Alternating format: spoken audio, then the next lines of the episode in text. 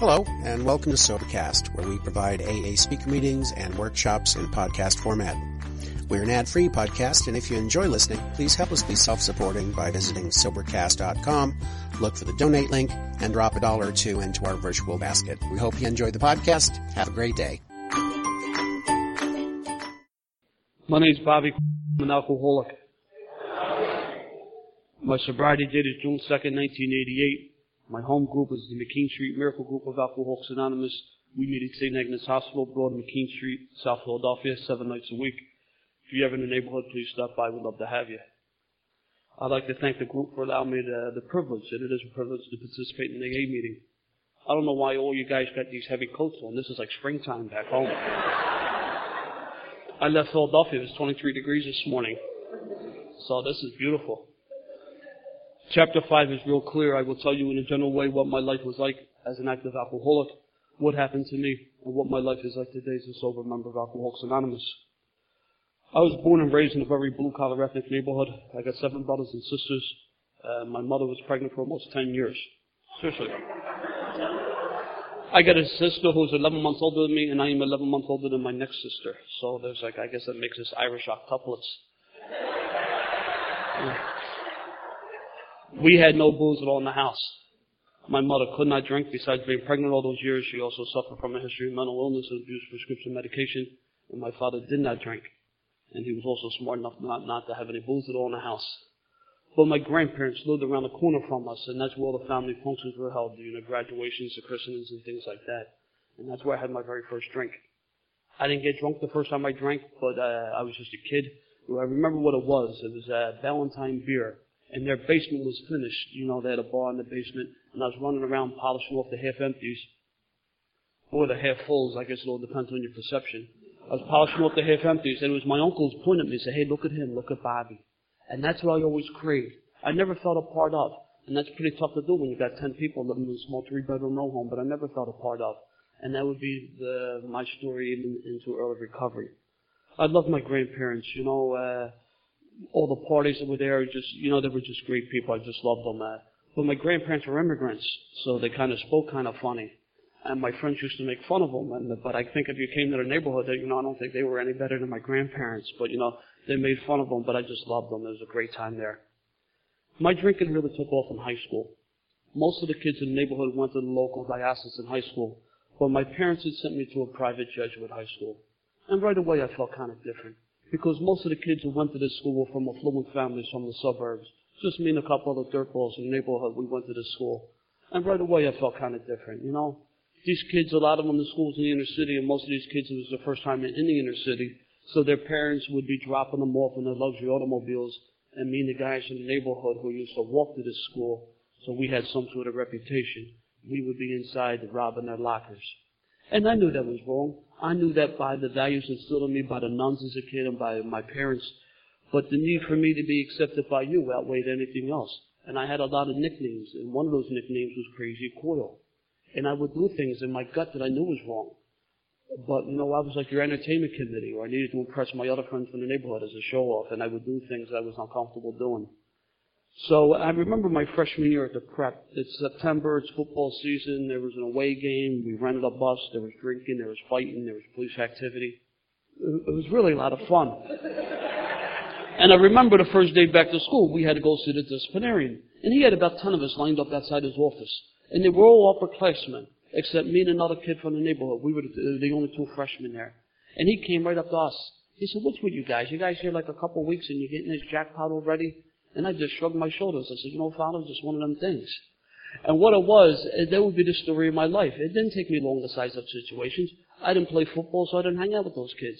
Even though I did well academically, I didn't hang out with the AP kids. I was there about a week and a half. I found who the nitwits were, and that's who I hung out with. And that would be the story of my life. I would size up situations quickly, regardless whatever situation I'd be put into. I knew who was about the drinking and the other stuff, and that's who I hung out with. I really didn't distinguish myself at the prep, but I didn't do badly either. I gave the bare minimum effort required to get by. I didn't want any attention, good or bad. So I wasn't on the dean's list, but I wasn't flunking out either. I just wanted to skate by. I hope you didn't even notice me. Like mediocrity was my goal. And I was okay with that, you know? So, but I remember, uh, now this school's in a pretty rough neighborhood in Philadelphia. It's in North Philly. It's in the corner of 17th and Girard. And three blocks away is the subway. And at the end of the day, a lot of these kids would wait for the trolley car to take them three blocks to Broad Street to catch the subway. They were scared to walk through uh, the neighborhood. Well, two blocks away on the corner of 15th and Girard, there was a bar called the Ebony Showcase Lounge. When I was a junior, I was a regular at the Ebony. And I went there for a couple of different reasons. You know, they had cold beer and they had dancers and things like that. But a lot of times, the only reason I went because me and the kids in the neighborhood, we would stroll out Girard Avenue to show how tough we were to these kids from the suburbs. And I'm not a tough guy, I never was. And every time I strolled out Girard Avenue or I sat in that bar and ordered a beer, I was terrified. But I don't want anybody else to know, you know? And I'm what? I'm 16, 17, I probably look like I'm 12. I'm, I'm kind of dressed like I am now, gray slacks, a blazer. And, you know, they figured, as you can tell by the name of the bar, I wasn't from the neighborhood. But they figured if I was crazy enough to sit in the bar, they would, they were crazy enough to serve us, you know? When it came time to graduate from the prep, I really had no desire to further my education, and I really, uh, I knew I could stay home because there'd be hell to catch, you know, and uh, my options were limited. You know, I didn't have any money. I couldn't get an apartment. I had no skills. I didn't know what to do. So the only other thing that I thought was available to me was the military, and I enlisted in the military. That really wasn't a bright move back then because nobody else was going. And, but uh, you know, and I, I enlisted and I went overseas and I spent 13 months overseas and that's when my drinking really took off. I never messed around with other substances. Never even smoked a joint up to this point. I had a lot of good friends in my neighborhood, a couple years older than me, had going over and got whacked on certain things. And I remember when they came home, like my best friend, like his brother came back and he was like never the same. So I had a fear of other substances. I would never mess around with that stuff. But I was definitely drunk before I went and my drinking really took off. I was there a couple of months and several good friends of mine got killed, and I don't know how to handle that. Because in my family, we didn't talk about nothing. It was all the, all the surface stuff. And once you moved out of the house, whether you went ma- uh, to get married or whether you went away to school, you were no longer privy to the secrets of the family. And that's not a shot at my folks. I mean, that's just the way it was. If you stayed in the house, everything stayed inside you. And once you moved out of the house, everything stayed within the walls of the home, so we're no longer privy to the secrets, you know. And, and we were good with secrets, you know. When my tour was up, I came home, I enrolled in school, I went to St. Joe's, and I wound up taking a couple civil service exams. And I remember it was the end of the spring semester, my first year in school, and uh, it was May, and uh, the Phillies were playing. And the Phillies had since moved, they're playing at Vet Stadium in South Philadelphia. And one of the guys from the neighborhood called me up. He said, Bobby, the Phillies are playing tomorrow. One of those businessman specials, you know, like one of those like midweek afternoon games. They said, you want to go? I said, sure because they weren't going to miss me in school. St. Joseph's is a small school. I mean, we probably back then we probably had about 2,500 students, the entire undergraduate body, you know, and so our class was about 20 kids in the class, and they, I wasn't participating in the class. wasn't making the dean's list, but wasn't making the, wasn't failing out either. Just doing the bare minimum effort required to get by. I said, sure, I'll go to the game. And uh, it was an unusually warm day in May, it was really hot, and I'm at the top of the 700 level drinking that cheap watered down beer, and the sun's beating down on me. And I told one of the guys I with, I said, you know what, I said, I'm going to run down to the field and meet one of the players. And they say, okay, and they kind of shrugged me off because another nickname I had was Bullshit Bob. Like I, would say, like I'm to do this, I'm to do this, I did that. I didn't do nothing. I just made stories up. That's all I did. I go in and gave out the bar stool. But this day, I, I worked my way down to the old picnic area they had in the, uh, and I jumped over the fence. And the San Diego Padres were in town. And Dave Winfield was the right fielder for the Padres. And I go running across the field, and I go up to Dave. I said, hi, Dave, how you doing?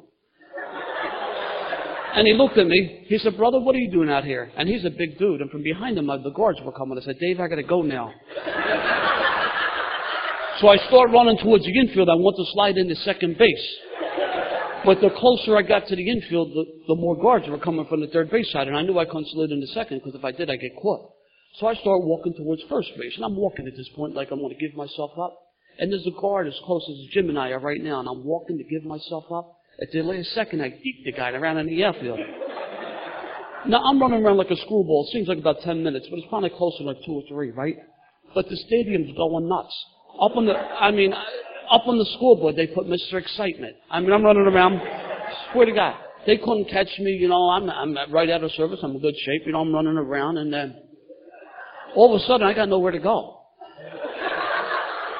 The fence is 12 feet high. I mean, I'm drunk. I'm out of breath. I'm about to get sick. I got all these short, young, fat guys trying to catch me and uh, making them look stupid. And uh, I finally stopped running. I just stopped out in center field. I had nowhere else to go. I was just waited for them.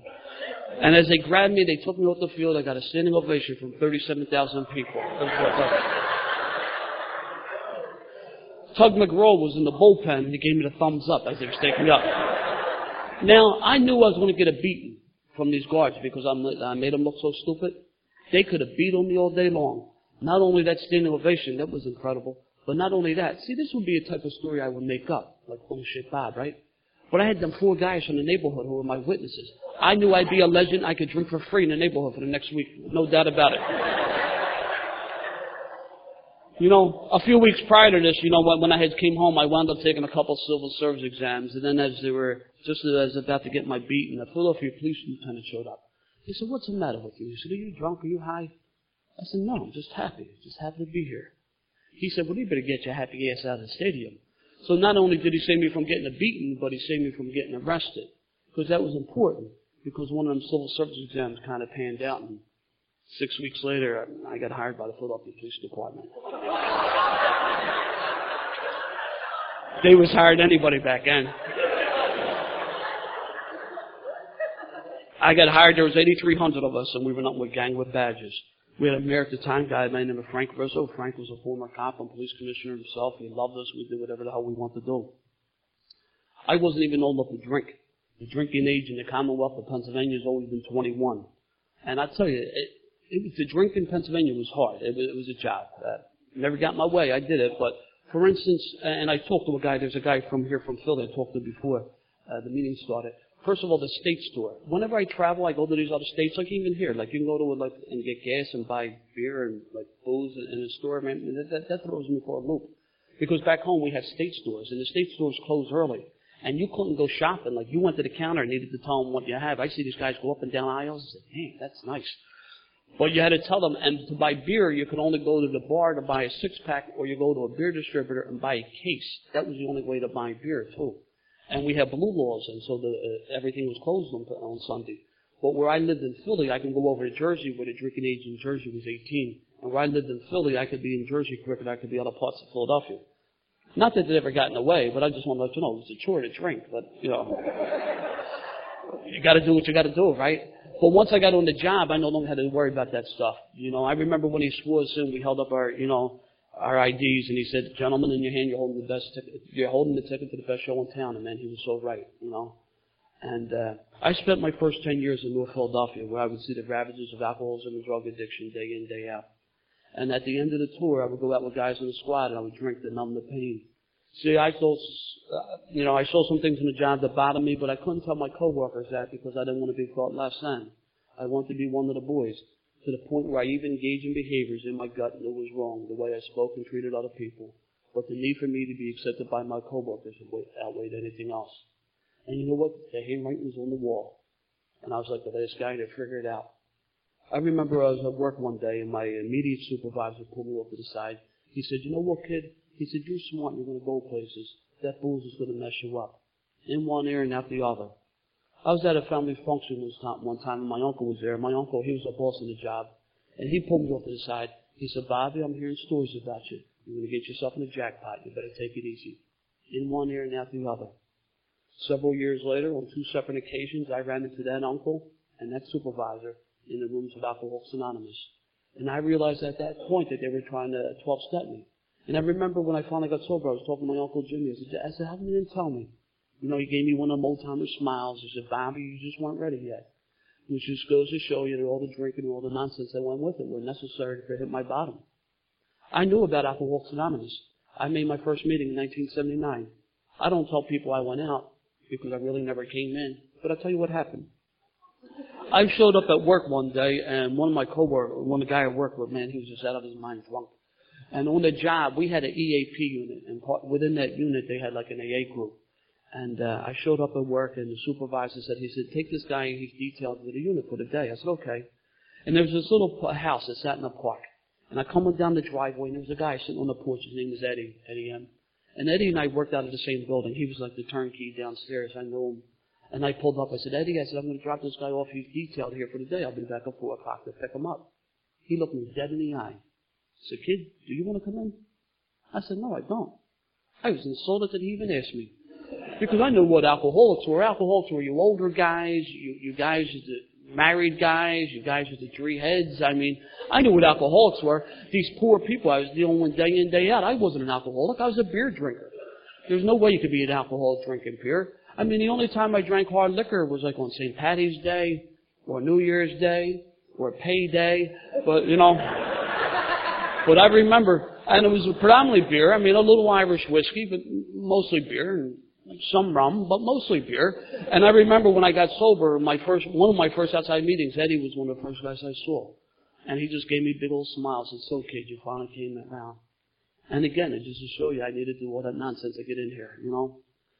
I was, uh, 24 years old and shot and killed a 15 year old kid in the line of work and in a terrible situation that couldn't be avoided. Um, the psychologists now have a phrase, suicide by, by, by police, but 20 some years ago that phrase wasn't around. And I used it as an excuse to crawl in a bottle, and that's what I did for my next three years. I wound up getting sober when I was 27. Booze took me to a lot of my nevers, and one of those nevers was use of other substances. I wound up getting promoted and transferred on the job. And I was drinking one night because I thought it was part of what I needed to do, and I was put in a position where I thought I needed to do other substances. Because I was drinking, my judgment was impaired, and I got involved in other substances. My drug history is very short. It lasted 17 months. It caused me and a lot of other people around me a lot of heartache. And out of respect for the fifth tradition, that's all I need to talk about that stuff. It just went with the territory, you know. I was sitting home from work one day and I'm reading the Daily News and there's a story and then at the end of the story there's a little box and there's some questions in it. It said alcohol problems, drug problems, the marital problems, depression, thoughts of suicide. I was four out of five. I was single. And I'm sure I was married. I'm a bat in a thousand. And they talk about the moment of clarity, but as soon as it came, it quickly left. But I cut out the wallet, I cut out the article and I stuck it in my wallet and I continued on drinking. You know? I need to back up for a bit. That story I talked about running on the field, I, I tell that story for a couple of different reasons. One, it's uh, it's the only funny story I got. I wasn't a funny guy. I, I, I wasn't an athlete or lover. I, I was none of that stuff. I was a lying, thieving, stinking, falling down, violent drunk. If I hung around you, you had something I wanted. I used and abused every person I came in contact with, you know. Secondly, it's a true story. I mean, I got them four guys in the neighborhood that back me up, you know. But thirdly, and more importantly, I was a, I was a major blackout drinker. I was a blackout drinker from the very first start. I remember when I was finally went away in the VA hospital and the doctor said, you ever have any blackouts? I said, no. I must have answered too quickly for him because he said, do you know what they are? I said, no. Once he described them to me, I said, all the time. I thought that's how you knew you had a good load. You know, I didn't think, well, I didn't know what the hell the term was, you know. And, you know, I would come up to the corner the next day and guys would tell me like, oh, Bobby was a mess last night and they would be telling me these stories. And then a few hours later when I was out, I would be telling these stories like I remembered them, you know. You know? So, uh, I'm drinking, my life is a shambles, you know, and, uh, it was uh, Memorial Day weekend, 1988. Me and the guys that I worked with, uh, we were in some trouble, so we went to get our stories straight. So we met in a bar after work one day, and then we just started drinking. I, I guess we forgot why we were there, and things got out of hand. And one of the guys I was with decided that he needed to drive home for some reason. He needed to leave. And I said, "I'll give you a ride home. No big deal." I'm a show off, always was, and I was going to show off my driving skills to this guy because I thought I was a pretty good driver. And it was pretty easy to do, especially when I never owned the vehicle I was driving. You know, it was one of these city cars. And I would see things on television or in the movies that I would try to replicate, you know. And I was never successful. I now know they got stunt guys and all that stuff is all set up and trick cameras and all that other crazy stuff, but I would always try to do it. And I would make up some stories like, you know, and they knew, but I, I never got caught, but like they knew. So, but I was going to drive and I was going to show off my driving skills to this guy. And I'm driving out this street and uh, about a two blocks away, I see a kid riding towards me on a bicycle, and I was going to show off my driving skills, and I decided I was going to play chicken with this kid because to the left of me was like a large, uh, big wall, and about eight, nine feet high. So as I was getting closer to this kid, I pulled my car up on the bicycle, uh, up on the sidewalk uh, to play chicken with him. And unfortunately, at the last second, we both turned in the same direction. I ran this kid over. As he lay bleeding on the hood of my car, I got out of my car with my nightstick. I was going to beat this kid with my nightstick because I thought he was milking me and the city for an insurance claim. The guy that I was with prevented me from doing this. I took this kid off the hood of my car and threw him off the side of the street like a piece of trash. I pulled this crumpled bicycle from underneath my car and threw that off the side like a piece of trash. I drove back to the bar, and made some sort of smart aleck remark, and I continued on drinking. When I came to the next day, I realized I was in serious, serious trouble, but I didn't think anybody would help me because I was such a creep. And I was a creep, you know? And I didn't know what to do. So I got a case of beer, and a bottle of liquor, and some other substances, and I checked in the hotel with the intention to consume all this stuff to build up the courage in my life. And three days later, they're knocking on the hotel door to kick me out. And at this point, I was suspended from my job, so I no longer had access to my weapon, so I couldn't shoot myself. So what I did, I walked over to the window, I opened up the window, I was going to jump out the window. And when I went over, I opened up the window, I was on the fifth floor of the hotel, and I remembered I was scared of heights. I made 23 jumps and never overcame my fear of heights. So then I went into the bathroom and I filled the bathtub up with water and I had a blow dryer. I was going to pull the blow dryer into the tub and make me fear an accidental electrocution. But every time I'd pull the blow dryer into the tub, it would come unplugged. I was about a foot and a half short on cord. And I got one foot in the tub and I'm leaning trying to plug it in. I couldn't even do that damn thing right, you know. And, uh, you know, it's, uh, and it's okay to live. I, I just don't want to forget the pain I was in that day. So the only other tool that I had left was my car. And I took one last spin through my neighborhood and I was going to, I started up on the, fall, uh, by the Falls Bridge and come down East River Drive, which is a very winding road along the Schuylkill River. And I come down the drive and it was like a Wednesday, uh, a Wednesday, Thursday morning around 11 o'clock. And that would be important because if this was any other time of the day, I would have probably succeeded in what my intent was, which was going to oncoming traffic and end my life. And I handled enough jobs like this. I knew I could do the trick. You know, and I'm coming down the drive, you know, and I'm hungover, I'm cooked, and I'm crying, and I'm, you know, the speed limit is like 20, and I'm doing 40 or 50. And something hit me emotionally. I now know it was my higher power. Then I didn't recognize that. I didn't want to go into oncoming traffic because of one reason only, you know. Uh, I had a, an experience before, and it was probably one of my more calm experiences considering the area in which I work. But I actually had to do a notification before. I had knock on this guy's door and tell him that his kid was killed in an automobile accident. And um, he was a fairly young guy. He was probably in his late 30s, early 40s at the time. And uh, I actually saw like life leave this guy. I mean, that, that's the only way I can describe it. This guy literally aged in front of my eyes. And I would remember I saw him a few weeks later during the court process, and he he never recovered. He was never the same guy. And you know what? This was not even close. Like the stuff that I was dealing with day in day out, much worse. But for that guy, always haunted me. And you know, as I thought about going to oncoming traffic, for some reason, I just this guy's face appeared in my uh, mind. And I did not want to cause anybody else any type of more grief that this family went through, you know. And so I decided I would wrap myself around a tree, and I handled enough jobs like that. I knew that would do the trick too. They got these big old trees along the drive. And then I just started crying, know, I just lost it, you know, and then, and I finally pulled over at the end of East River Drive, is Boathouse Row. And I sat behind the wheel of my car and I cried like a baby for about 10 minutes. And I reached in my glove box, and in the glove box was my wallet, and inside that wallet was that article that I clipped out of Daily News a couple weeks before. And it's no longer there, but at the end of the, last boathouse, was one of those old glass enclosed phone booths. And I went over the phone booth and I dialed the number up. And the woman who answered the phone, I spoke to this woman like I spoke to no one in my life before. I told her the truth. I figured out she didn't know me from a can of paint. I could always hang up. But you know what? Once I started, I couldn't stop. And I just told her everything that was going on in my life. And God bless her. She listened patiently. And she said, listen, why don't you drive over to Hahnemann Hospital? Somebody's waiting to talk to you. I said, okay.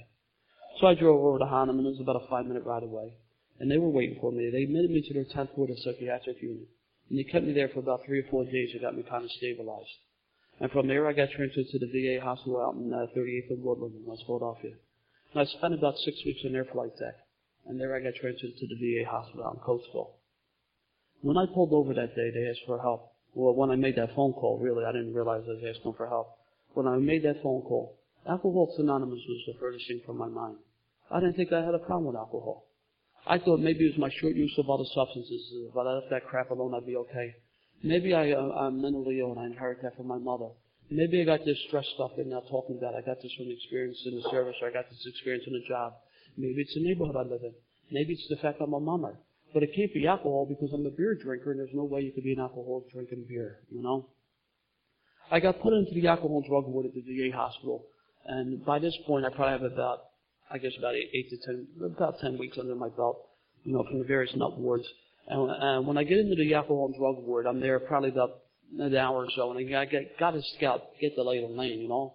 And I wander into the day room, and in the day room, they have the large window shades of the 12 steps and the 12 traditions up on the wall.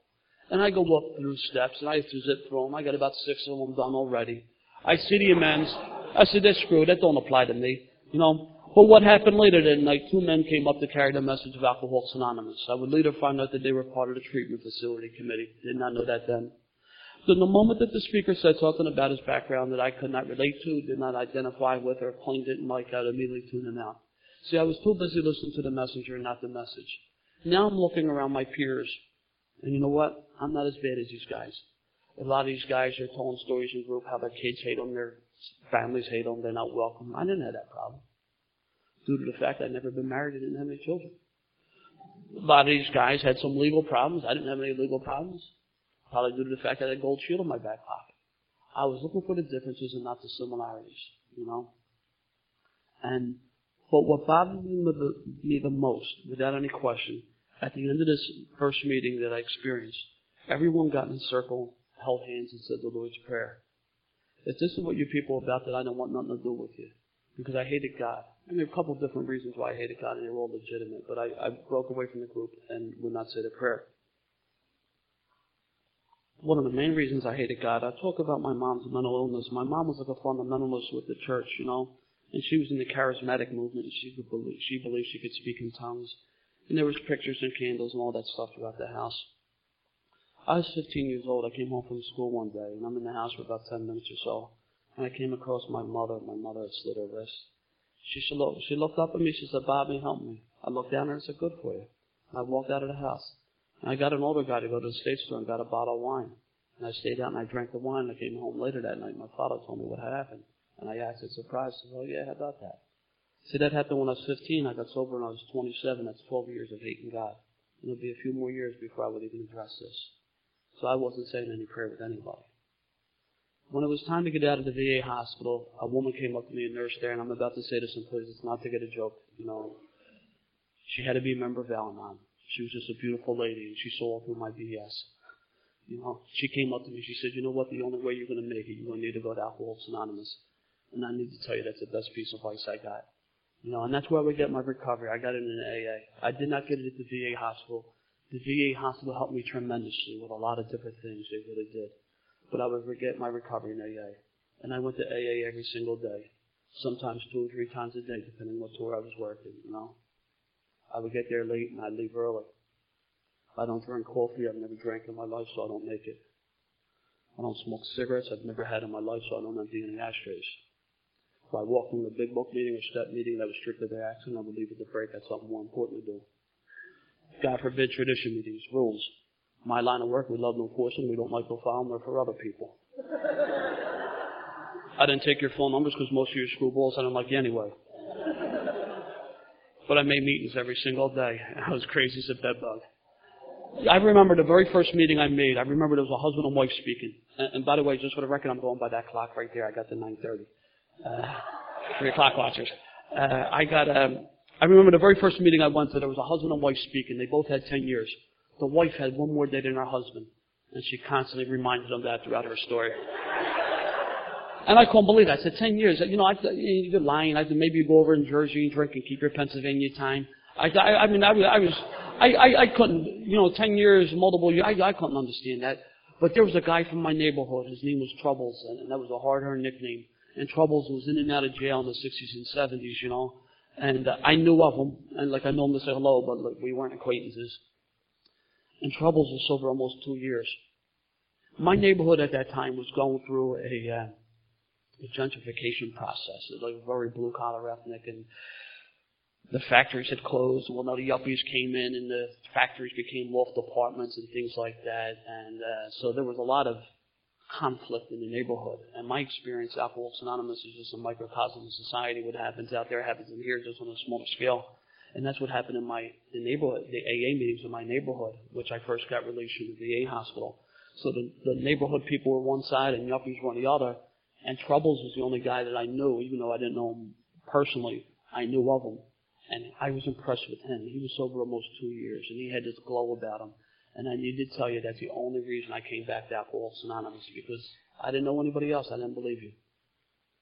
The meeting ended with the holding of the hands and saying the prayer, and I wouldn't do it. So, but I came back. And I made meetings all the time. And I need to tell you, that's the only thing I did right in my first couple years of sobriety, because everything else I did wrong. I was sitting in this bar. I was sober, I don't know, uh, I don't know, 11, just under a year, 11 months or so, because they sold real good roast beef. That's why I was at that bar. That's what I said then, but you know, uh, the truth is, the reason I was there because I told you earlier that I'm an arrogant guy. And I was very aggressive with my job and I generated a lot of publicity. In this case you happen to miss it, I would have an extra article or so for you to take home, put your scrapbook if you're interested. But so, towards the end of my drinking, though, there was a lot of negative publicity. And that's why I was in that bar that day. I wanted, I'm back. Don't believe the hype. Everything you've read you know, I'm, I'm okay. That's why I was there. Well, a couple of guys from the neighborhood came in and they saw me there and they thought it was necessary to knock me down a couple of pegs because of my arrogance. I couldn't understand. And they just really just start, you know, breaking, you know, you know, give me a hard way to go, you know, with the taunts and whatnot. And I was getting really disgusted. And this one guy got in my face, and I'm drinking seltzer out of a rock glass, you know. He got a little too close for me. I stood up and I punched him right in the face with the rock glass, and I opened him up. I cut him up. He bled like a pig. And I remember the, the uniform guys came in. I knew one of the guys who handled the job.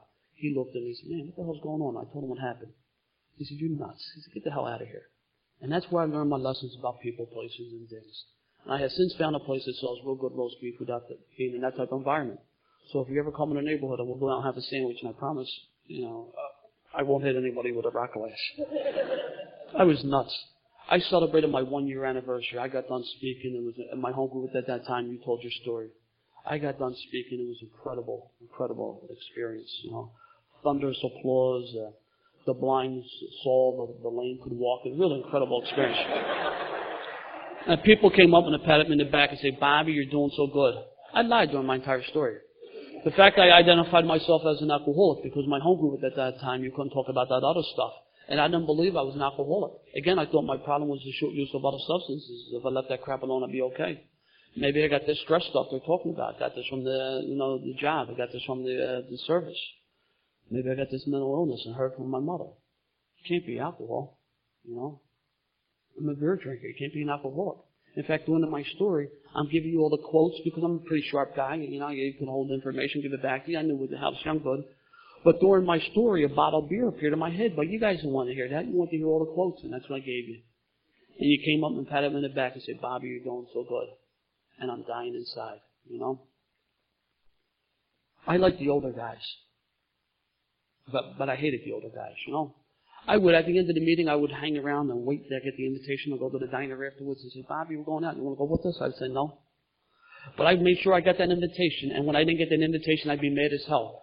But, uh, but when I did get it, I never went out with you anyway. I mean, I, I was not, I swear to God, I was nuts, you know. I, I was sober 23 months and beat another man with a baseball bat. Forget what step I was working that day. That's what I swear to God. I, I did everything wrong you could do in Alcoholics Anonymous. The only thing I didn't do, I didn't pick up a drink, you know. And people just patted me on the back, said, "That's okay, Bobby, just don't drink." And I took it as I could do whatever the hell I want to do, just not drink, you know. I swear to God, true story. You know, my first couple years, I used to go to um, a lot of gentlemen's clubs, right? I drank soda. I would get my picture taken with the entertainer, right? And I would come to meetings and pass the picture around to the old timers because I knew they would like that. They would look at the picture and they would shake their head and they said, please, kid, please keep coming back. And I thought they were being facetious. I said, all right, I'll keep coming back. I mean, I was nuts. I, you know, I swear to God, I, I had no idea who John Barleycorn was. I, I, I was wondering why everybody was blowing this guy's anonymity. I said, I want to tangle with him. He's a pretty tough SOB. When I found out who John Barleycorn was, I felt so stupid it damn near killed me. Because, I mean, here it was, I was so bright. I mean, that was just nuts, you know? It was it was it was crazy. You know, the guys in the head, you know, they tricked me. Uh, you know, the way you trick a new guy, you come up and ask him a question, you don't give them a chance to formulate the lie. They came up and say, "Bobby, you working this weekend?" And before I knew it, I said no, and I couldn't I couldn't believe it. It's too late. I wish I had the words back. They said, "Okay, we're going to go on a retreat this weekend. We're going to take on a retreat." I said, "Oh Christ."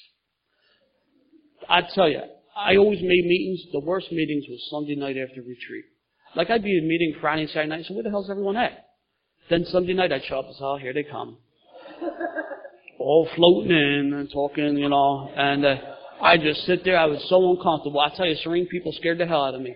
When I, the only time I got my hand up was to take a shot to get somebody, you know, take a shot at somebody, or to share my insanity to get the meeting off and get it kind of goofy, and I'd sit back and watch the shows. This is the way to go. I mean, I, it was just nuts.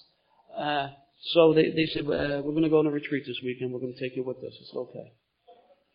And, you know, it was funny because it was a Friday afternoon. They put me in the back seat with a big guy on each side of me. It's like role reversal. At work, I'm driving, you're in the back seat, but here I am in the back seat with a guy on each side of me. I guess they thought I was going to bail out. And the truth is, you know what? I really like these guys. They were good guys. They really were. I, I just, uh, you know, they intimidate me. People doing the right thing scared me because I never had the courage to do, do the right thing. I hid behind the badge. I hid behind the bottle. Never had the courage to do the right thing. And uh, I really wanted to tell these guys about my mom, but you know, I knew I couldn't. See, at this point, I was sober long enough. I knew where you couldn't get kicked out of AA. But I was also sober enough, made enough meetings where I knew that not everyone was always treated as warmly as the next person for one reason or the other. My experience. And if I told them the truth about my mom, like what would they really think? I knew I would definitely be ostracized, you know. But the need for me to be accepted by these guys outweighed anything else. So it was worth like going up to this retreat house. The bigger than that my stomach got, and I was just really uncomfortable. We get to the retreat house. It's like a Friday afternoon, about, about 4, 4.30. They said, we want to introduce you to the retreat master. I said, all right, come on, let's get this over with. They take me down like this long hallway. They knock on this door. Guy says, come in. I walk in. He stands up and gives me a big old smile and then he hugs me. He's my disciplinarian from high school. But not only that, but I also find out that he's a long-time member of Alcoholics Anonymous. And he gave me a smile and hugged me. He said, man, it's good to see you. What's going on? How you doing? I said, I'm doing good. How you doing? Wants to know how long I'm sober, telling him what the deal is, where I'm going to meetings and things like that. He said, that's great. He said, who's your sponsor? I said, I don't have one. See, I'm a pretty bright guy. He knew it. He knew I was a bright guy too. He said, I strongly suggest you get a sponsor. I said, okay, I'll get a sponsor. Then I gave my roommate to be my sponsor. God forbid should I ever be questioned again. Bobby, who's your sponsor? There he goes right there. And the only time I talked to him is when I accidentally bumped into him in the meetings. I would see him in meetings, he waved at me, say, bye, I still got that same phone number. I said, yeah, yeah, I'll give you a call. You know what I used to do? I used to go to people and say, you won't believe this guy. He wants me to do this. He did, told me to do that. He didn't do nothing. I made it all up. Not only did he put the hand of AA out there, I, not only did I slap it away, then I character assassinated the guy to boot. I, I, I was nuts.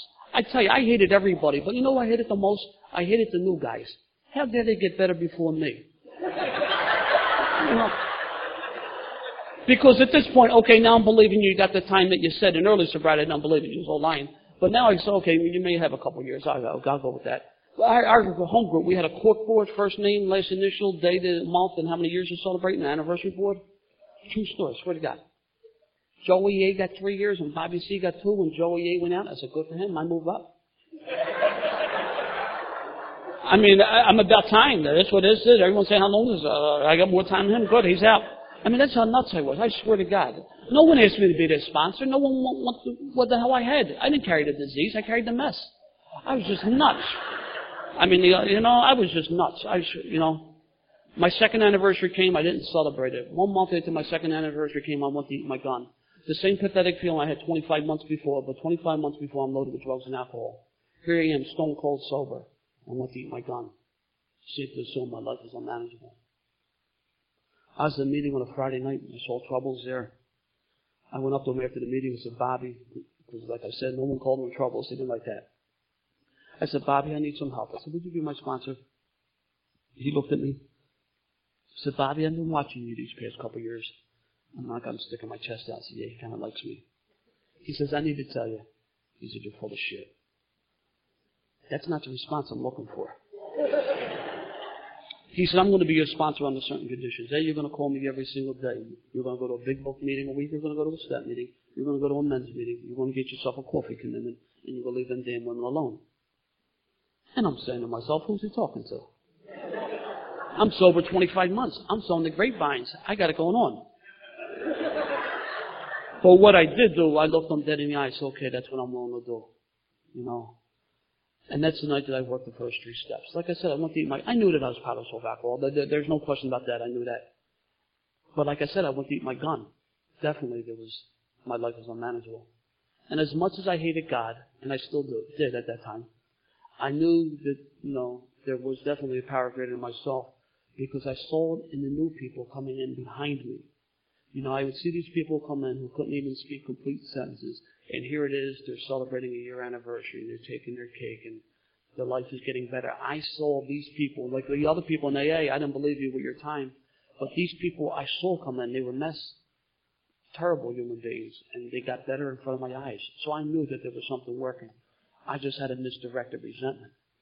So after that meeting that night, we went back to his house, and he introduced me to the big book, and we started doing some reading.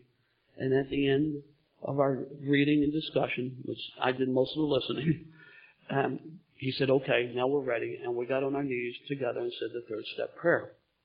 And when we got done saying the prayer, he said, Bobby, the way we do a third step is we pick up paper and pen and we do a fourth step. I said, whoa. Easy does it. Don't want to get well too soon. Let's keep it simple. I, all these slogans, but and the truth is, you know, I have a little fun with that. But the truth is that the slogans serve a legitimate purpose. You know, you don't understand them now, but I use it as an excuse to not do any work. I mean, I don't want to do a four step. I go to meetings and people say, ah, "Oh, four steps, stirring some stuff up. I feel like drinking. I feel like going out." I felt like eating my gun. You can't get no further out than that. So I did my four step, did my inventory, and you know what? It was no big, no big deal. I mean, I'm a somewhat of a lazy guy. It took me a while to finish it up. When my back was against the wall, when I was in emotional turmoil, I was willing to do some work. And when things were trying to work cool, and I was staying sober on yesterday's sobriety, I would do that too. So it took me about, I don't know, about eight weeks to finish it up. But that fifth step, that's, that's the biggie. But I'm a pretty bright guy. I got that figured out. So going to call my sponsor up. I said, Bobby, I'm going on a retreat this week, and I'm going to do that fifth step with a priest. He said, great, when you get done, stop by my house so you can do it with me. And you know, sometimes like you look at this phone, like you're talking to your sponsor, like they don't get it sometimes. You know? And before I could say something flip, like I, I was the one who didn't get it. And he said, Bobby, he says, I'm your sponsor. He said, this is a journey. If I'm help, if I'm to help you with your character defects, I think I need to know what they are. Even though I have an idea, and they hung up on me. Now the truth is, the reason I wanted to do this fifth step with a priest, it was not to be spiritually enlightened. I still had a resentment. I still hated God. Uh, you know, I still wasn't saying the prayer. The truth was, there was a lot of things about my inventory that I was embarrassed about, and I was afraid to talk to my sponsor for the fear that he would ridicule me, pass judgment, or even worse, break the confidence. I just knew through my upbringing that if I talked to the priest, it would be between me, him, and the lamppost, and nobody else. I never did that fifth step with a priest. I did it with my sponsor. And he did none of those things. They turned out to be unfounded fears. He didn't ridicule me. He didn't pass judgment. And to the best of my knowledge, he never told anybody else. You know? When I got done, I was about to leave. Said, whoa, where you going? You gotta sit, you know, he lived by himself. He had a pretty good sized home. He had a house, he had a room that was set up as a quiet room. And he said, you need to sit here for that one hour. I said, wow, like I could never sit quietly anywhere, you know? I actually sat quietly for that one hour, and probably a little bit longer, and I didn't doze off, but I had to be past an hour because he actually knocked on the door to see if I was okay. And I can only share my experience. And at this point, I'm probably sober 33, 34 months. And my experience was that the screaming inside stopped. Now that may not sound like a lot, but you know, for me, that was a hell of a reward.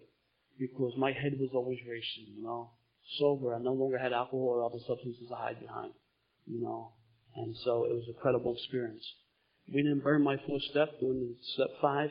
He said I would need these for the rest of the steps, and he was right. Six and seven, character defects. I knew when I drank that I was a character. I found out when I drank, uh, when I did my inventory, that I had no character whatsoever. I thought I was the greatest cop in the world, you know. I had all these uh, awards and stuff. It turned out that I wasn't. You know, the way I just spoke to people, I disrespected people. I engaged in reckless behavior that put other people's safety at harm. I thought I was the greatest uncle. All my nephews and nieces, they all loved me, you know, because I took care of them financially. The truth was I wasn't a good uncle, you know. Key family obligations I would miss, you know, all, I would lie, so I was working overtime and things like that, you know. I was a terrible boyfriend. They kept leaving me, you know, because I, uh, I was self-centered and self, uh, self-centered to the extreme. I didn't care about anybody needs but my own, you know. So I wasn't. You know, I tell people I, I don't know if I had a spiritual awakening, but I definitely had a rude awakening. You know. So uh, eight nine, uh, making amends. I was one of these guys going eighth and ninth steps and says I never harmed anybody but myself. Right there should have been a tip off. I never did my inventory because once I got done my inventory, that I found out that I harmed everybody I came in contact with. And unfortunately, those closest to me the most, I harmed the most. You know, in the eighth step, I because I didn't burn my fourth step when I did the fifth, half my eighth step was done. And I had to throw more names in there. The ninth step direct amends. No phone calls or no letters from me because I didn't beat you with a bat through the uh, phone or over, you know, through the mail, you know. And whenever I want to take those measures, you know, and I could say, well, you know, Joey moved out of neighborhood, you know, you know, the truth is, you know, uh, I'm afraid to face people. That's when I want to pick up paper and pen the ninth step direct amends, you know, and I'd like to share two experiences on the ninth step very quickly. I was in a meeting about 15 years ago, 16 years ago, and I saw a guy who walked down the steps. I have not seen this guy since 1977. He is not on my eight step list, not for any fear or anything else. I just plain forgot. You know, out of sight, out of mind. But as soon as he came down the steps, I recognized him. And I'll tell you what I used to do. I used to, uh, we, we grew up together. We were in a bar one time and we had words and he kind of backed down. And so from that point on, whenever I wanted to impress anybody how tough or nuts I was, I would pick on this guy, and he was much bigger than I am, you know. And like I said, I'm not a tough guy. I never was. But you know, it was the verbal taunts. You know, I called him names and stuff like that. Then one day I slapped him. He didn't do nothing. Then one day I spat upon him. I mean, what worse utter degradation than spit on another human being? You know, I recognized him right away. He did not recognize me. When I got introduced to speak, I stood up, I looked him dead in the eyes, and said, My name is Bobby Coyle, and I'm an alcoholic. And I need to take a minute real quickly and tell you why I use my full name. I know these traditions are really top secret, so in fact, it's nice that your group actually reads them. That's somewhat unusual. But I think the, the, uh, these traditions tend to be misunderstood, and no more so than this 11 tradition. All of a sudden, we get sober, it's like we join the mafia, you know. We get all the nicknames. We got Frank the Fox and Jimmy the Coat and Bucktooth Mary and Pepsi George and Red Sweater Jerry and the list goes on. All of a sudden I get sober. I don't want anybody to know. Everybody in my neighborhood knows I'm a stark raving lunatic drunk. There's those little telltale signs. They come outside, I'd be urinating in their car. my girlfriend threw the clothes out the window, you know. All of a sudden I get sober. God forbid my reputation should be tarnished by going to AA, right? You know? The 11th tradition is real clear. Personal anonymity at the level of press, radio, and films. That means you will never see my face clearly identifiable, followed by my full name, which is Robert Ignatius Benedict Coyle III, followed by a statement, is a member of Alcoholics Anonymous. That would be a violation of the 11th tradition, whether it's on the television, on the newspaper, on the radio. Dr. Bob once said, and I was always told to cite the source, so you can find this in Dr. Bob and the Good Old Timers. It's a great book. Dr. Bob said, when one drunk is anonymous from another drunk, that is a violation of the 11th tradition. He went on to say that anonymity is spiritually inspired and secrecy is fear inspired. He said this is not a secret society. I mean, God forbid, 3 o'clock in the morning, you feel like drinking, you're going to call information? I'd like to have Frank the Fox's phone number. Or you're going to go to the hospital and visit one of these beloved old timers? Yeah, I'm here to see Jimmy the Coat. I mean, you know, good luck. And I was very involved in the area back home where we choose to use our full name. However, I have no right whatsoever to break your anonymity. If you choose not to use your full name, that's cool. I respect that. You know, but I just use my full name. So back to the meeting. I looked this guy dead in the eye and said, my name is Bobby Coyle. I'm an alcoholic. And then he nodded. He recognized me. Towards the end of my talk, I looked him dead in the eye. It was time for the ninth step. I was told the ninth step is making much more than saying I'm sorry, because for me there's two words that don't mean squat. It's about righting the wrong. So I figured the least I could do if I humiliate him publicly, the least I could do is make amends to him publicly. And I told the group the way I used to treat him. And I said, Bob, as, long as I stay sober, I hope I never treat you or any other human being the way I treated you. You know what? And he came up and he hugged me. It was an incredible experience. You know, I started talking to him after the meeting. He said, Bob, I ain't seen you in years. How you doing? He said, I'm sober three years and Alcoholics Anonymous. I said, get out here. Then the arrogance creeps in because everybody in the AA in Philadelphia knows me. I'm very, they don't all like me. They all know me at least, you know. Very involved in service, you know. And I said, man, what brings you here tonight? And this was, we were in North Philadelphia, a meeting that we normally would not have been. I lived in South Philadelphia, and he lives in Roxborough, which is like Northwest Philadelphia. He said, Bobby, I just want to go to a different meeting. I was flipping through the meeting directory. For some reason, this meeting jumped out at me. We have 1,600 meetings a week. Our meeting directory is 80 pages. He said, for some reason, this meeting just jumped out at me. I'm a firm believer that my God put that guy in my path that night, and I could do what I did. I could make amends, or I could do what I always did before. See, the nice thing about having eight siblings in a 10 year span, there's always a close resemblance. And people will come up to me and say, I know you SOB, I know you're cool, I don't know which one. Say, oh, you got me confused. You're talking about my brother Brian or my brother Sean. You know, I had to make amends with my brothers too, you know. So, you know, the other, the other experience on the ninth step real quickly is I was at a, a home group, and my home group was Stepping Stones group of Alcoholics Anonymous. I made a motion, and it was definitely for the betterment of AA. I know because I made it. It had to be a very unusual thing that happened, and the motion never got seconded. I've never seen it happen again. Every every motion gets a seconded, regardless of how crazy it is. Everyone gets a seconded at least, but mine doesn't even get seconded, which is really even more baffling because my boy Freddie's in the room. And I grew up in the neighborhood. Everybody knew what the rules were, as, as, as warped as they may be. There were certain rules. One, like if you dated, you know, one of my friends back in school, like you couldn't do that. You, you never went out with any of your friends' exes. You just don't do that. Ain't the right thing to do. And secondly, you always back your boy, right, wrong, or different. You always got his back. It doesn't matter how wrong he is, even if he gets you beat up. You can talk to him later about that, but you always got your boy's back. So I make this motion. I'm looking for Freddie, like giving him like, and uh, he doesn't. The hand don't go up. I can't believe this. It doesn't get seconded. It goes down in flames. I, you know, and I feel like the biggest idiot in the neighborhood. So I come to the meetings afterwards, and I would see four or five guys in the room. Freddie be one of them. I would never say hi to him again. I'd say hi to the other fellows, you know. I was at work one day. One of my coworkers came up. He was sober. He came. He said, "Bobby, Freddie Wheels is outside. He wants to take care of some, some sort of business." I peeked out the window. I said, "Yeah, it's tell him to take his fat ass down to City Hall. He can't do that here." A couple weeks later, that same coworker called me up and said, "Bobby, Freddie Wheels died last night," and he said, "The reason I'm calling you is because he always spoke so highly of you." Now, as God is my judge, I cannot tell you what that motion was about. That's how petty it was. And here was a good friend of mine. But in my arrogance, I always thought that I would always have an opportunity to make amends to him. I can't even tell you what the motion was about. That's how petty it was. And the moment that my coworker said, Bobby, because you always spoke so highly of you, I thought about you big. And I've been, been praying for Freddie ever since. See, the key word in the nine step is wherever possible, not whenever. Because whenever denotes time, wherever is place. And for me, it's never the right time because I'm too busy easy doesn't it? You know? The 10 step for me, number 439 on a regular basis. Now, if I'm going to stand up here and tell you, do I do a 10 step every day? That's not true. But I'm pretty consistent, four, five, six times a week. Sometimes once or twice a week. I used to say if I'm not practicing these principles, no one knows but me. That's not true either. Because when I'm not practicing these spiritual principles, I operate in nitwit mode. And should, should you cross my path in nitwit mode, you too are also affected, you know. Funny story. I was going driving to a large anniversary in Philadelphia a few uh, uh, a while back, right? And some some guy pulled up next to me and beeped. And I don't know, you know. Sometimes I drive, I, I kind of like suffer from Tourette syndrome, you know. Uh, and uh, fingers fly and f words fly and uh, veins. I, I really try to work on that, but sometimes I just lose it, right?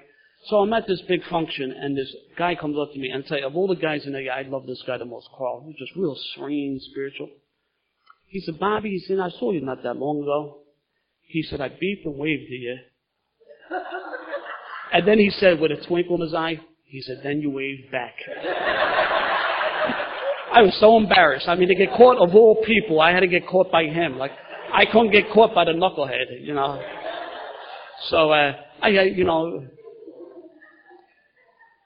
the 11th step through prayer and meditation. So I'm pretty good on that 10th step. The nice thing about it, you know, when I said in the earlier, when things got crazy, I would, sh- I would share my insanity.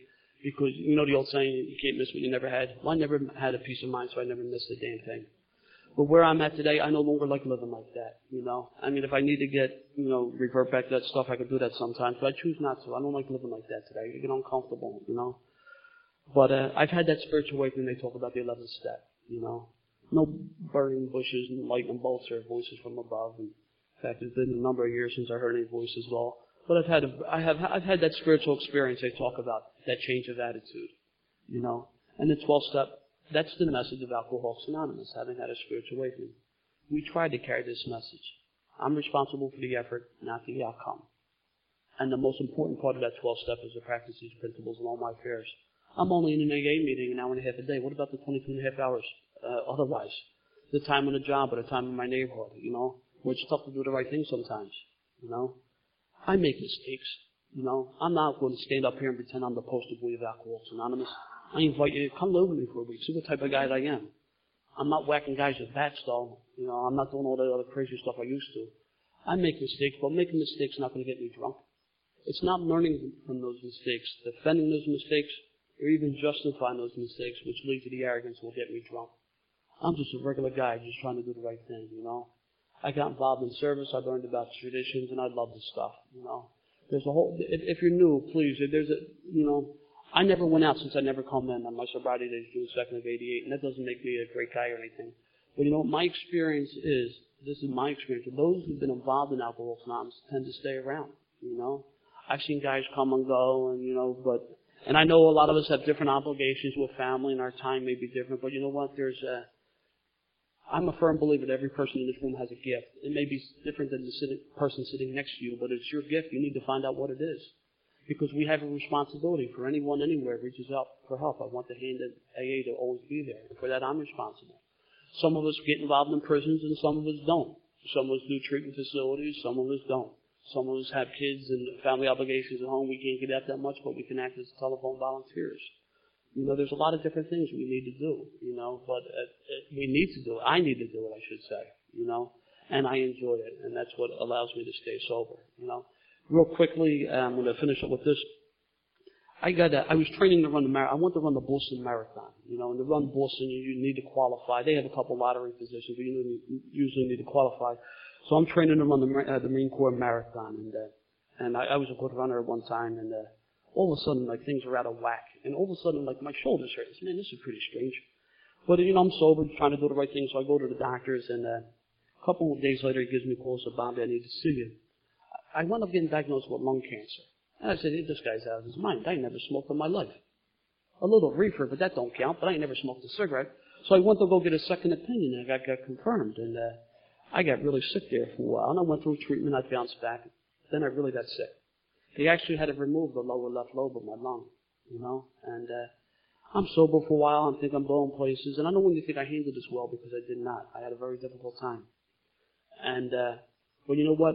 After I get out of the hospital, I was in the hospital for a number of weeks, and I got home. I couldn't make meetings anymore. And I always made meetings. I mean, 1,600 meetings a week. There's no reason not to make meetings. My favorite meetings are midnight meetings. They're either the most bizarre or the most spiritual. Very little middle ground. Midnight meetings are great, you know, and uh, guys show up with ray guns and capes. It's fantastic. you know, so, uh, but I couldn't make meetings. And people start coming to my house. I was very involved in the area, you know. I was, uh, I was uh, the alternate delegate at the time, and uh, people who I, I didn't even know, like they, uh, people who I met once or twice at the area assembly, but they start bringing friends with them. They start coming to my house. They carried the message out of Alcoholics Anonymous to my house. You're looking at a liar, thief, and a cheat. I saw from everyone. The only thing I gave was heartache and misery. And people I didn't know came to my house and carried a message of Alcoholics Anonymous.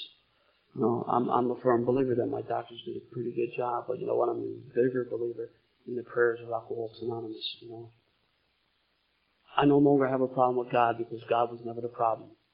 You know, my mom wasn't the problem. I got to make amends to my father, you know. My mom was a sick woman. It wasn't the military, it wasn't the police department, it wasn't the neighborhood I lived in. The problem was me, Bobby Coyle.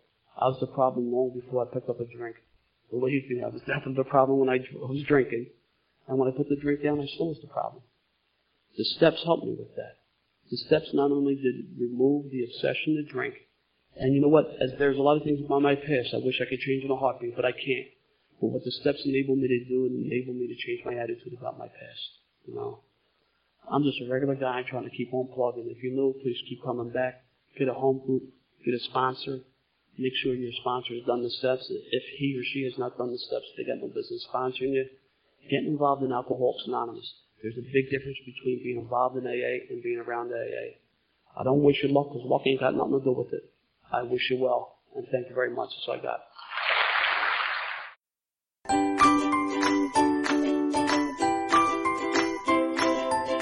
Thanks for listening. I hope you enjoyed the podcast. Sobercast is ad-free, and we'd like your help in order to keep it that way. So if you'd like to help us be self-supporting by pledging a dollar to a month, visit Sobercast.com and look for the donate links. Thank you very much.